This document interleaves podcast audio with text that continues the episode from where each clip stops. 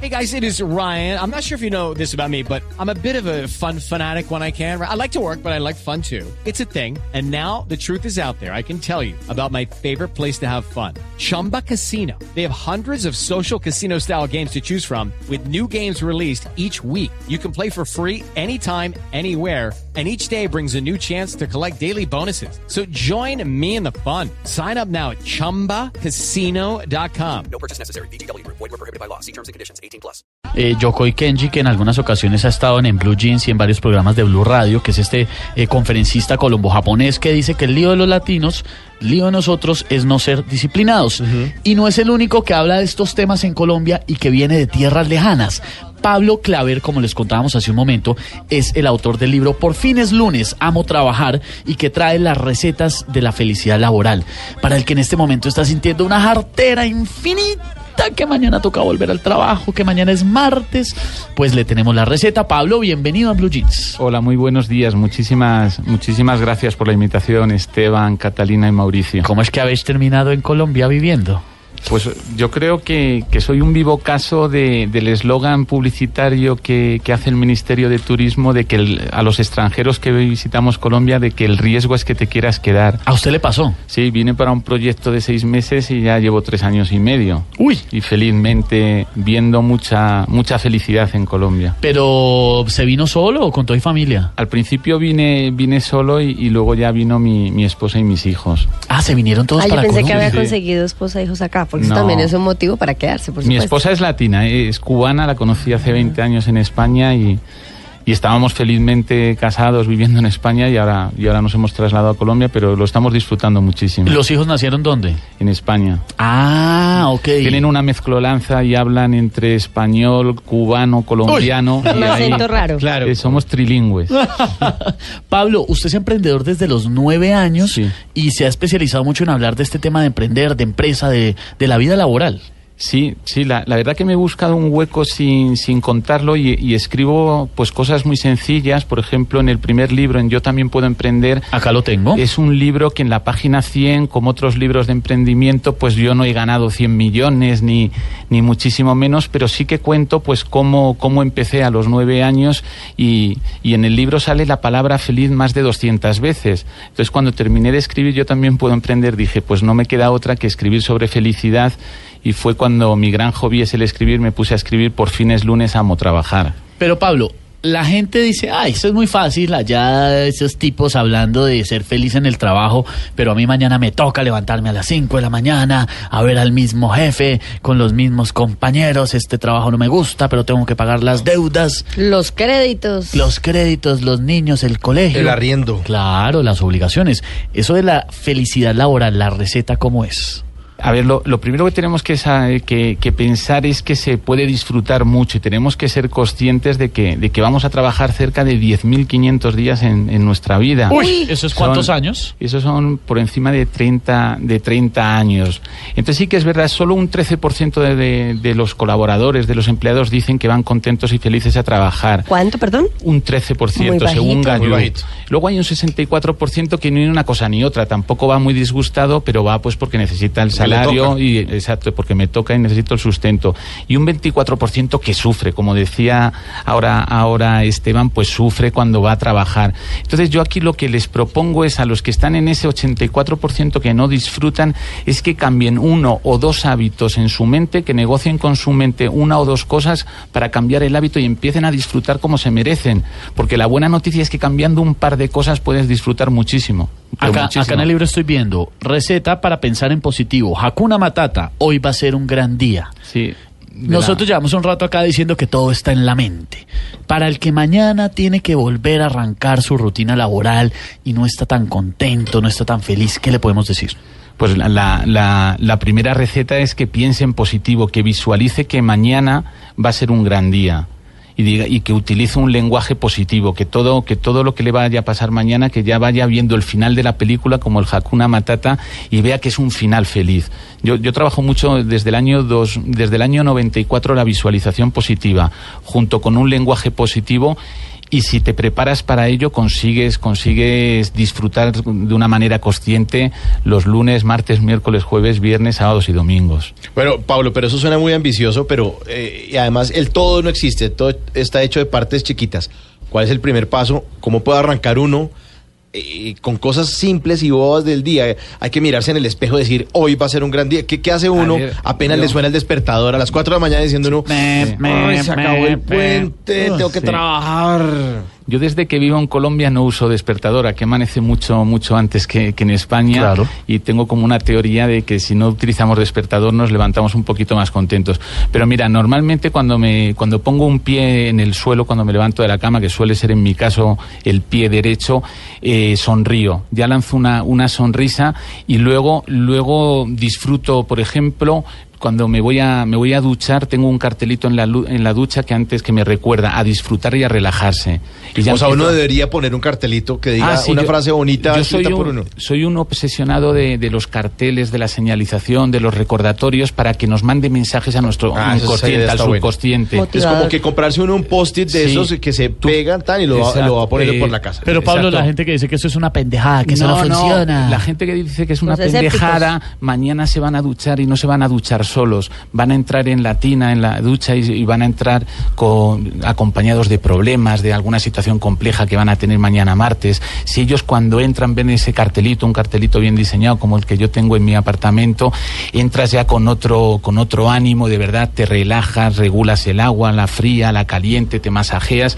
y disfrutas conscientemente El suyo que dice su cartelito. eh, a disfrutar y a relajarse. Y tanto mi esposa como yo en la ducha. Chévere. Luego en la, en la cocina, en el desayuno, tenemos la, la dieta de la alegría, que es otro cartelito. Luego tenemos otro cartelito que pone a la, a la salida de casa, si no sabes qué ponerte, ponte feliz. Y tiene una carita feliz. Ese está buenísimo. Hay, hay de verdad que muchísimos, muchísimas maneras de, de mandar mensajes, pero nosotros, el ser humano va con el piloto automático puesto a la Ah, ducha, el al desayuno, problema, ese es un problema, al trancón. Entonces, si tú le mandas esta serie de mensajes, empiezas a, a saborear mucho más cuando estás con otros seres humanos, cuando estás con tus compañeros en la oficina, donde estés. Bueno, Pablo, yo voy a venir aquí a hacer la negativa del paseo porque Ah, muchos oyentes bienvenida, dirán, Catalina. No falta la Catalina. muchos oyentes dirán, súper chévere, lleno la casa de letreritos, salgo con una sonrisa divina y Llega apenas me subo, no, espérese, Apenas me subo o al Transmilenio. Transmilenio Ah, sí, o al. SITP o según la ciudad del Sí, transporte público o en su sea, carro, al metro, al arrancan con toda la gente con una actitud horrible. Llegan a la oficina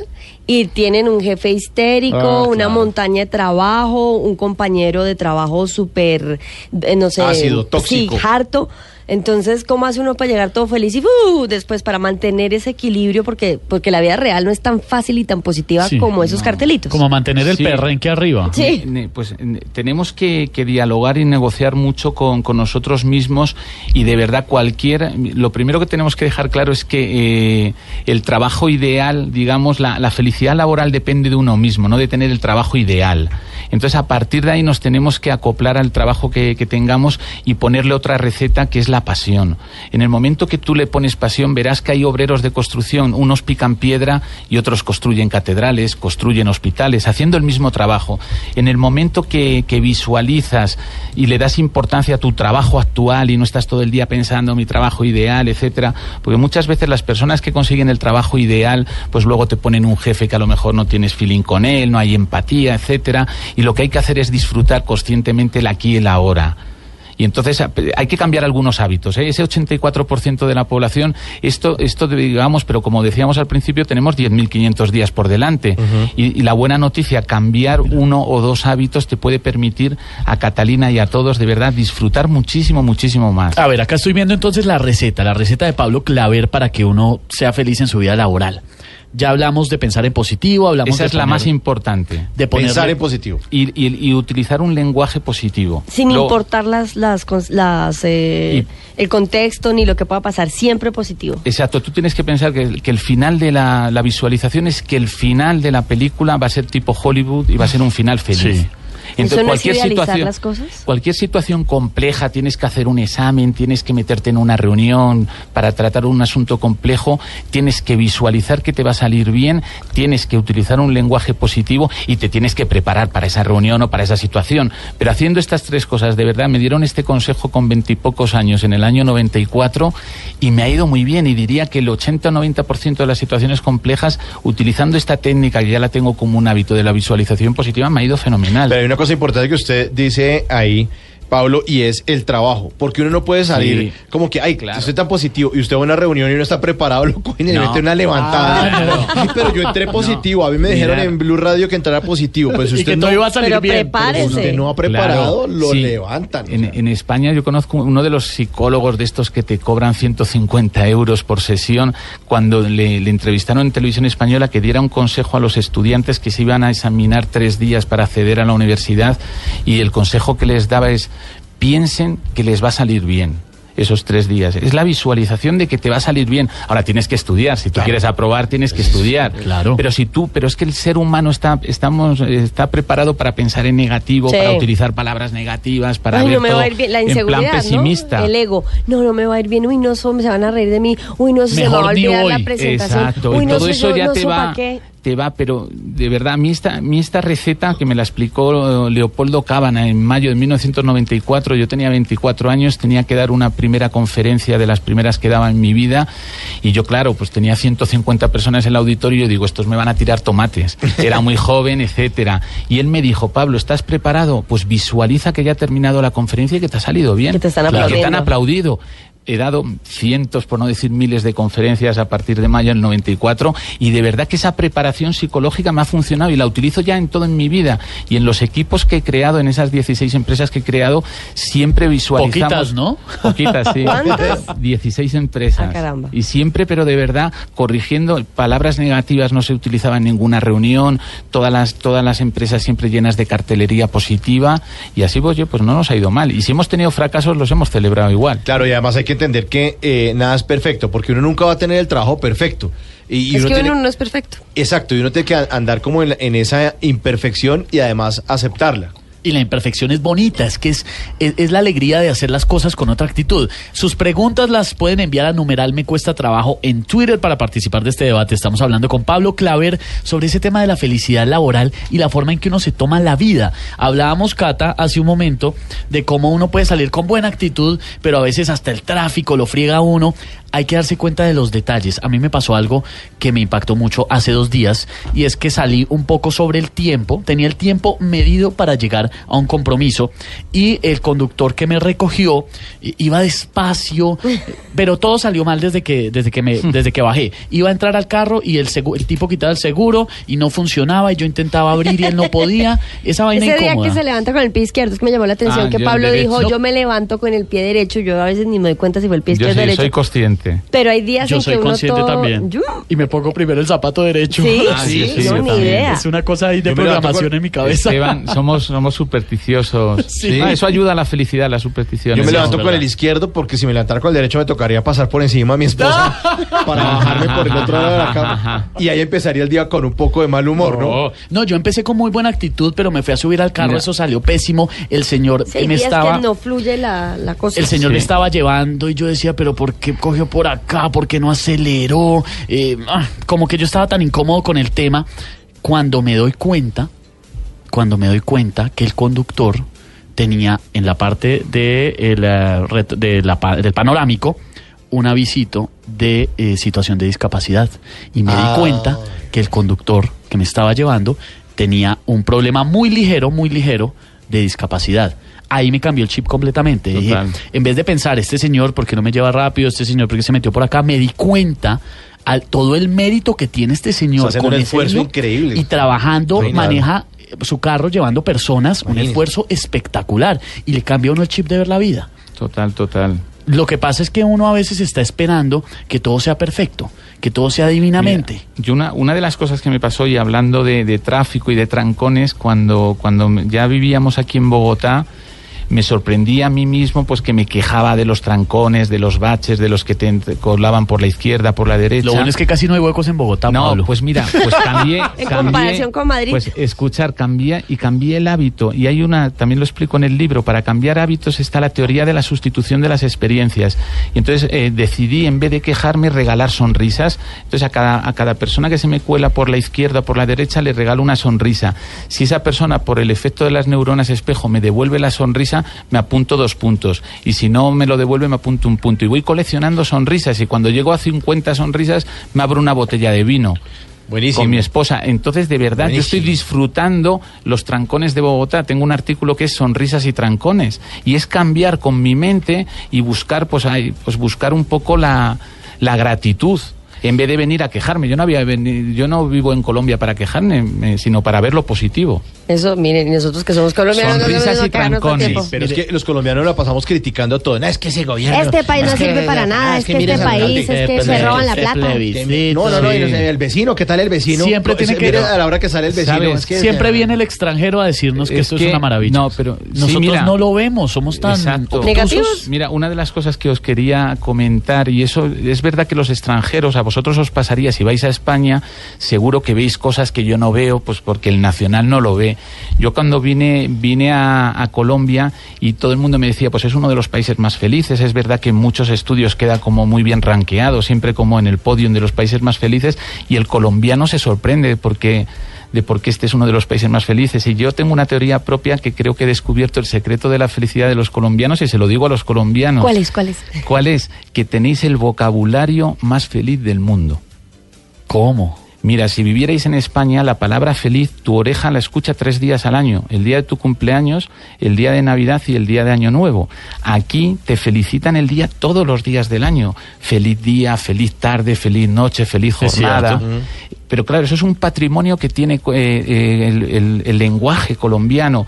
En España tú dices, me da una cerveza, me pone una cerveza. Aquí dices, me regala. Me regala. Sí. Pero igual cuando uno vaya, uno es, me regala una empanada. Aquí no regalamos nada, Claro, te la claro. vendemos. A mí me Te la pasó, vendemos. a mí me Tenéis un- pasó eso fuera del país. Acá nos regalamos y yo, perdón. Claro, es que, es, pero es que ese lenguaje crea, el lenguaje construye realidades. Claro. Y- al cierto. final crea, te, te genera endorfinas. que Es más la- cercano, nosotros hablamos de hermano. Oiga, Esa- hermano, hágame un favor. Sí, Si es hermano, es mucho más cercano. Oye, brother. pero y aquí, aquí cuando dices muchas gracias te dicen con mucho gusto. Con mucho en España gusto. te dicen de nada. Y tú miras a yo, yo, me fijo en los O ojos dicen, de los "Pues vale". colombianos cuando me dicen con mucho gusto y es que lo hacen con gusto. Mm. Entonces el lenguaje no verbal en España para que te den un abrazo te vamos te puedes pasar seis meses. Tiene que meter un gol el Real Madrid. Exacto. Y Eh, bueno, el. Atlético, El- el, sí, Atlético de Ah, ¿no? perdón, perdón. No, pero te quiero decir, ese, ese es un patrimonio que tenéis desde, el- desde que nacéis en Colombia, que no lo tienen ni en Perú, ni en Bolivia, ni en Ecuador, ni en Cuba, ni en España. Es el vocabulario que utilizáis. Y de verdad que, y, y no tiene estratos, esto está en toda la sociedad y es un vocabulario muy feliz. Eso Yo tengo un estudio, lindo, sí. otro día si queréis, pero tengo un estudio y hecho y es verdad. Y es que, es que no tiene nada que ver con el resto de, de países que hablamos el mismo idioma. Perdón, yo anoto acá entonces, hablarle bien a los demás. Perfecto, acá en, En mi lista de la positivo, receta de la felicidad de. Pablo. Y otra En cosa boca. que me llamó la atención, nuestros oyentes no, no lo vieron, pero lo tenemos puesto. Cuando Ah, él sí. ingresó a la cabina, nos regaló una pegatina, un sticker, con una carita feliz de esas de los 80, linda, amarillita, un smile. Sí. Que hace años, además, no me ponía una carita feliz. ¿Cuál es el objetivo? Por supuesto, eso le cambia a uno la perspectiva porque uno ya tiene una carita feliz puesta en su Yo ropa. la tengo acá en mi pecho. La tenemos todos en el pecho. Pero, ¿cuál es el objetivo si uno, por ejemplo, llegara a la oficina y le regalara caritas felices a la gente? Pues eso es como de jardín, ¿no? Como el, el sellito que le ponen a los niños en la manita Es- por portarse bien. Carita feliz. Pero uno ya grande pierde esa, esa No, es- mística, como esa, esa magia de, de tener una carita Es- feliz. Uno grande se vuelve No, como Catalina. pendejo. No, pues, pues de verdad es creer, creer para ver. Llevo de estas caritas felices, yo que sé, seis mil, siete mil caritas eh, repartidas aquí en Colombia. Esta semana creo voy a dar tres conferencias, daré unas 600 y crea, genera endorfinas, crea buen ambiente. Y esto es como volver al colegio, no solo a los niños. ¿Quién no te la recibe con una, con una sonrisa? Claro. Se la pone en el corazón, en el celular, en algún sitio. Empiezas a caer un poquito mejor a, la- a las personas. Yo en, en España tenía más de 300 personas en mi, en mi organización y la primera media hora de mi trabajo era saludar una a una. Iba durante eh, por tres plantas, por tres pisos, saludando a todo el mundo, dándole los buenos días y regalándoles una sonrisa. Esto es regalar una sonrisa y ya va- em- em- empiezan las cosas a ir mucho mejor. Pablo, hablemos de hábitos, de hábitos que hay que cambiar para meterle un poquito a esto, no solamente actitud y sonrisa y buenos pensamientos, sino también cositas que hay que cambiar diariamente. Exacto, mirar, yo creo que hay que aprender a ser feliz. Y ese 84%, y esto, esto no es que nos toque la lotería, tenemos que aprender y muy pocas veces nos enseñan a aprender a ser felices. Y para eso hay que cambiar hábitos. En los 23 años que llevo creando empresas ya en serio y, trabajando, he conocido gente muy cercana a mí que me ha dado muy buenos consejos. Y entonces yo trabajo cuatro técnicas para cambiar hábitos. Y como decían, personas que hoy, que hoy sufren por trabajar o van porque es lo que le toca, cambiando uno o dos hábitos en su, en su cerebro, inconscientemente, pasar a hacer otra- de otra manera, conscientemente, les cambia la vida. Yo trabajo mucho la, la teoría de las 21 veces seguidas que es ponerte, es una teoría de William James, la llevo trabajando desde el año 2006, que es cuando tú quieres ir al gimnasio, cuando quieres comer Ah, la de crear saludable, los hábitos Sí. durante 21 días seguidos. veces seguidas, pueden ser días o, o veces, ¿no? Entonces yo lo que, lo que trabajo, que os he traído, trabajo unas pulseras que son unos anclajes, estos son, os voy a dar una cada uno, Ah, los oyentes no lo verán, es la pulsera de la felicidad, a ver, a, a Mauricio, bueno, Acá ya Mauro tiene una. Esteban. Gracias. Entonces Yo me la pongo, otra. yo me pongo esta, esta pulsera y digo, pues eh, no quiero coger el ascensor, quiero subir andando, o quiero sonreír, a- o quiero el hábito que yo quiera cambiar, hay que ir de uno en uno, o quiero empezar el día eh, disfrutando la ducha, pues voy a programarme 21 duchas. Entonces en una hoja marco 21 casillas y lo voy chuleando. Y, y- y el recordatorio, el anclaje que me pongo, la manilla, la pulsera, si incumplo... Por ejemplo, vosotros tenéis que escoger, luego si queréis me decís qué hábito queréis cambiar en vuestro día a día. Ok. ¿no? Entonces empiezas en la mano derecha, por ejemplo, y cuando incumples te la pasas a la izquierda y vuelves a empezar de cero, porque esta partida hay que ganarla 21-0 para que el nuevo hábito quede muy bien grabado en tu subconsciente, Ok. que es donde está la caja de los hábitos. A ver, entonces. Yo he cambiado si- muchos hábitos así. Si fallo en mi, en mi promesa, me la cambio de muñeca. Y empiezas de, De cero. de de cero otra vez, reinicio. Mirad, Uy. yo estuve así, hicimos 150 matrimonios o, o parejas aquí en Bogotá, el reto de estar 21 días seguidos sin quejarnos. Uy. Esto fue en el año 2012. Te cambia, yo estoy ya programado para no quejarme. Cualquier cosa que pueda pasar, perder un avión, etcétera, etcétera, se vaya la luz en una conferencia, no me quejo. Entonces llevaba 18 días sin quejarme de nada. Tenía unos invitados en casa, abrí una botella de vino, se me fue el corcho para abajo y me quejé. Ah. Y tuve que cambiarme la- el, el recordatorio de mano y empezar de cero. Cambiar un hábito no hay que desesperar. Se tarda entre uno y seis meses. O sea, puedes cambiar la manilla muchas veces. Pero si tú, por ejemplo, Esteban, consigues los 21 días hacer ejercicio, los 21 días sonreír, Sin o fumar. 21 días no quejarte, o 21 días sin fumar, Sí. ya se te queda grabado y tienes toda la vida por delante. Entonces, este- esta es una técnica que la he utilizado para... Yo he cambiado nueve hábitos en mi vida, pues esta la habré utilizado para tres o cuatro. Y funciona, y por eso lo cuento. Yo todas las cosas que cuento es porque empíricamente me han funcionado, no es contar lo que me ha contado otro. Claro. Eso es importante porque uno, sobre todo los latinos, hacemos cosas en degradé. Uno arranca el gimnasio. Sí, es cierto. Paga seis meses, pero va seis veces. Entonces uno. Esteban, no, y entonces en, uno arra- en- en un- Colombia y en España. Bueno, Eso es verdad. Y uno arranca y uno, no, es que el gimnasio, y esta semana, y va y, y coge con todo el juicio. Y después un día como que llueve y dice, ay, pero con esta lluvia yo qué voy a ir. Mañana Si uno- voy. Si uno falta un día, Ya, no, has perdido la partida. Es una partida que hay que ganar 21-0. Entonces hay que ser muy disciplinado para cambiar hábitos y por eso hay que ir de hábito en hábito. Hay muchas veces que queremos poner, hacer tres cosas, comer saludable, hacer ejercicio, ser más simpáticos y al final no consigues nada. Tienes toda la vida por delante, ve es, eh, paso a paso, uno a uno y al final lo, lo conseguirás. Esta es muy buena, ¿eh? muy sencillita, 21 veces seguidas y yo ya, vamos, llevo como cuatro hábitos cambiados así. Pablo, hablábamos al comienzo de nuestro programa sobre las personas que trabajan en oficina. Y cómo muchas veces por obligación o por diferentes contextos son empleados y, y no quieren estar ahí, pero tienen que estar ahí. Pero también hablábamos de los independientes, que lograron dar el paso o por algún motivo son independientes, pero que también pierden motivación porque pues en ambos casos hay diferencias en el día a día de cosas que uno quería que pasaran y no pasan. ¿Hay alguna diferencia de estos eh, mensajes de motivación entre el que es empleado y el que es independiente? ¿Hay algún tip especial para el uno y para el otro? Es- son, son parecidos. Yo creo que lo que es el emprendedor, el independiente, lo que, la ventaja que tiene sobre el empleado es la pasión. Normalmente, pues le, digamos, le apasiona el proyecto que, que va a emprender. La pasión es la gasolina, el combustible que hace que te levantes con propósito todas las mañanas, pie derecho, izquierdo, y decir hoy va a ser un gran día. Entonces esa es una pequeña ventaja que a lo mejor podemos tener los, los independientes o los emprendedores, pero también el que es empleado por cuenta ajena lo puede disfrutar igual y, y tiene que ser consciente que el trabajo, que la felicidad laboral depende de él. Pablo, eh, algo tan simple como cambiar la alimentación puede impactar también en lo que usted está diciendo de la Total, felicidad laboral. total, total, porque la alimentación, el peso de una persona, el que te sientas bien, para mí el segundo ingrediente es el, el cuidarnos, la, la salud. Y si Uno es lo que se come, salud, ¿no? Sí, ¿eh? sí. exacto. Si usted come porquerías, pues imagínese qué le está llevando al cuerpo. cuídate, cuídalos. Entonces, de verdad, hay que tener buenos tips, buenos hábitos en cuanto a, a salud, en cuanto a ejercicios, respirar. Yo, por ejemplo, en la trabajo mucho la respiración, el 5 por 10 cada vez que cambio de una tarea a otra. eh, hago Cuando le sacan la piedra a uno eso de, espera- de contar hasta 10 funciona. Sí. Uno, a mí, dos, respirar. Sí.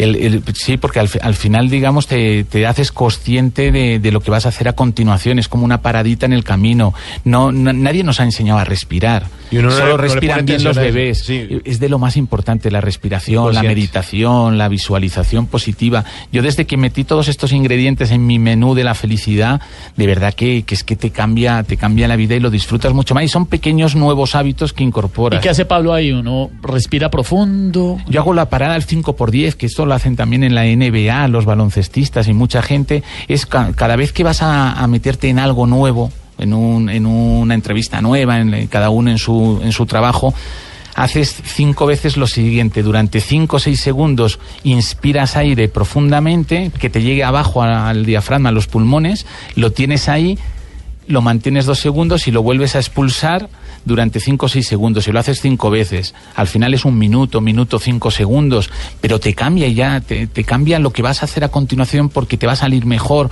porque estás, ere- eres consciente de ese cambio. Si no vas muy estresado y vas de un lado a otro, pam, pam, entras, Agitado. sales. Sí. Entonces esto es el 5 por 10 que es muy sencillo. Pablo, sus hijos, ¿qué le dicen? ¿No dicen usted con sus papelitos y sus Sí, vainas va- y va su con- papá ya está apuntando, coleccionando sonrisas en el trancón. Luego, luego tengo una, mis hijos tienen 8 y 5 años, tengo una, una que aprendí en el año 2000, 2010 de, de un compañero mío portugués, de la empresa que tenía en Portugal, para perder la timidez.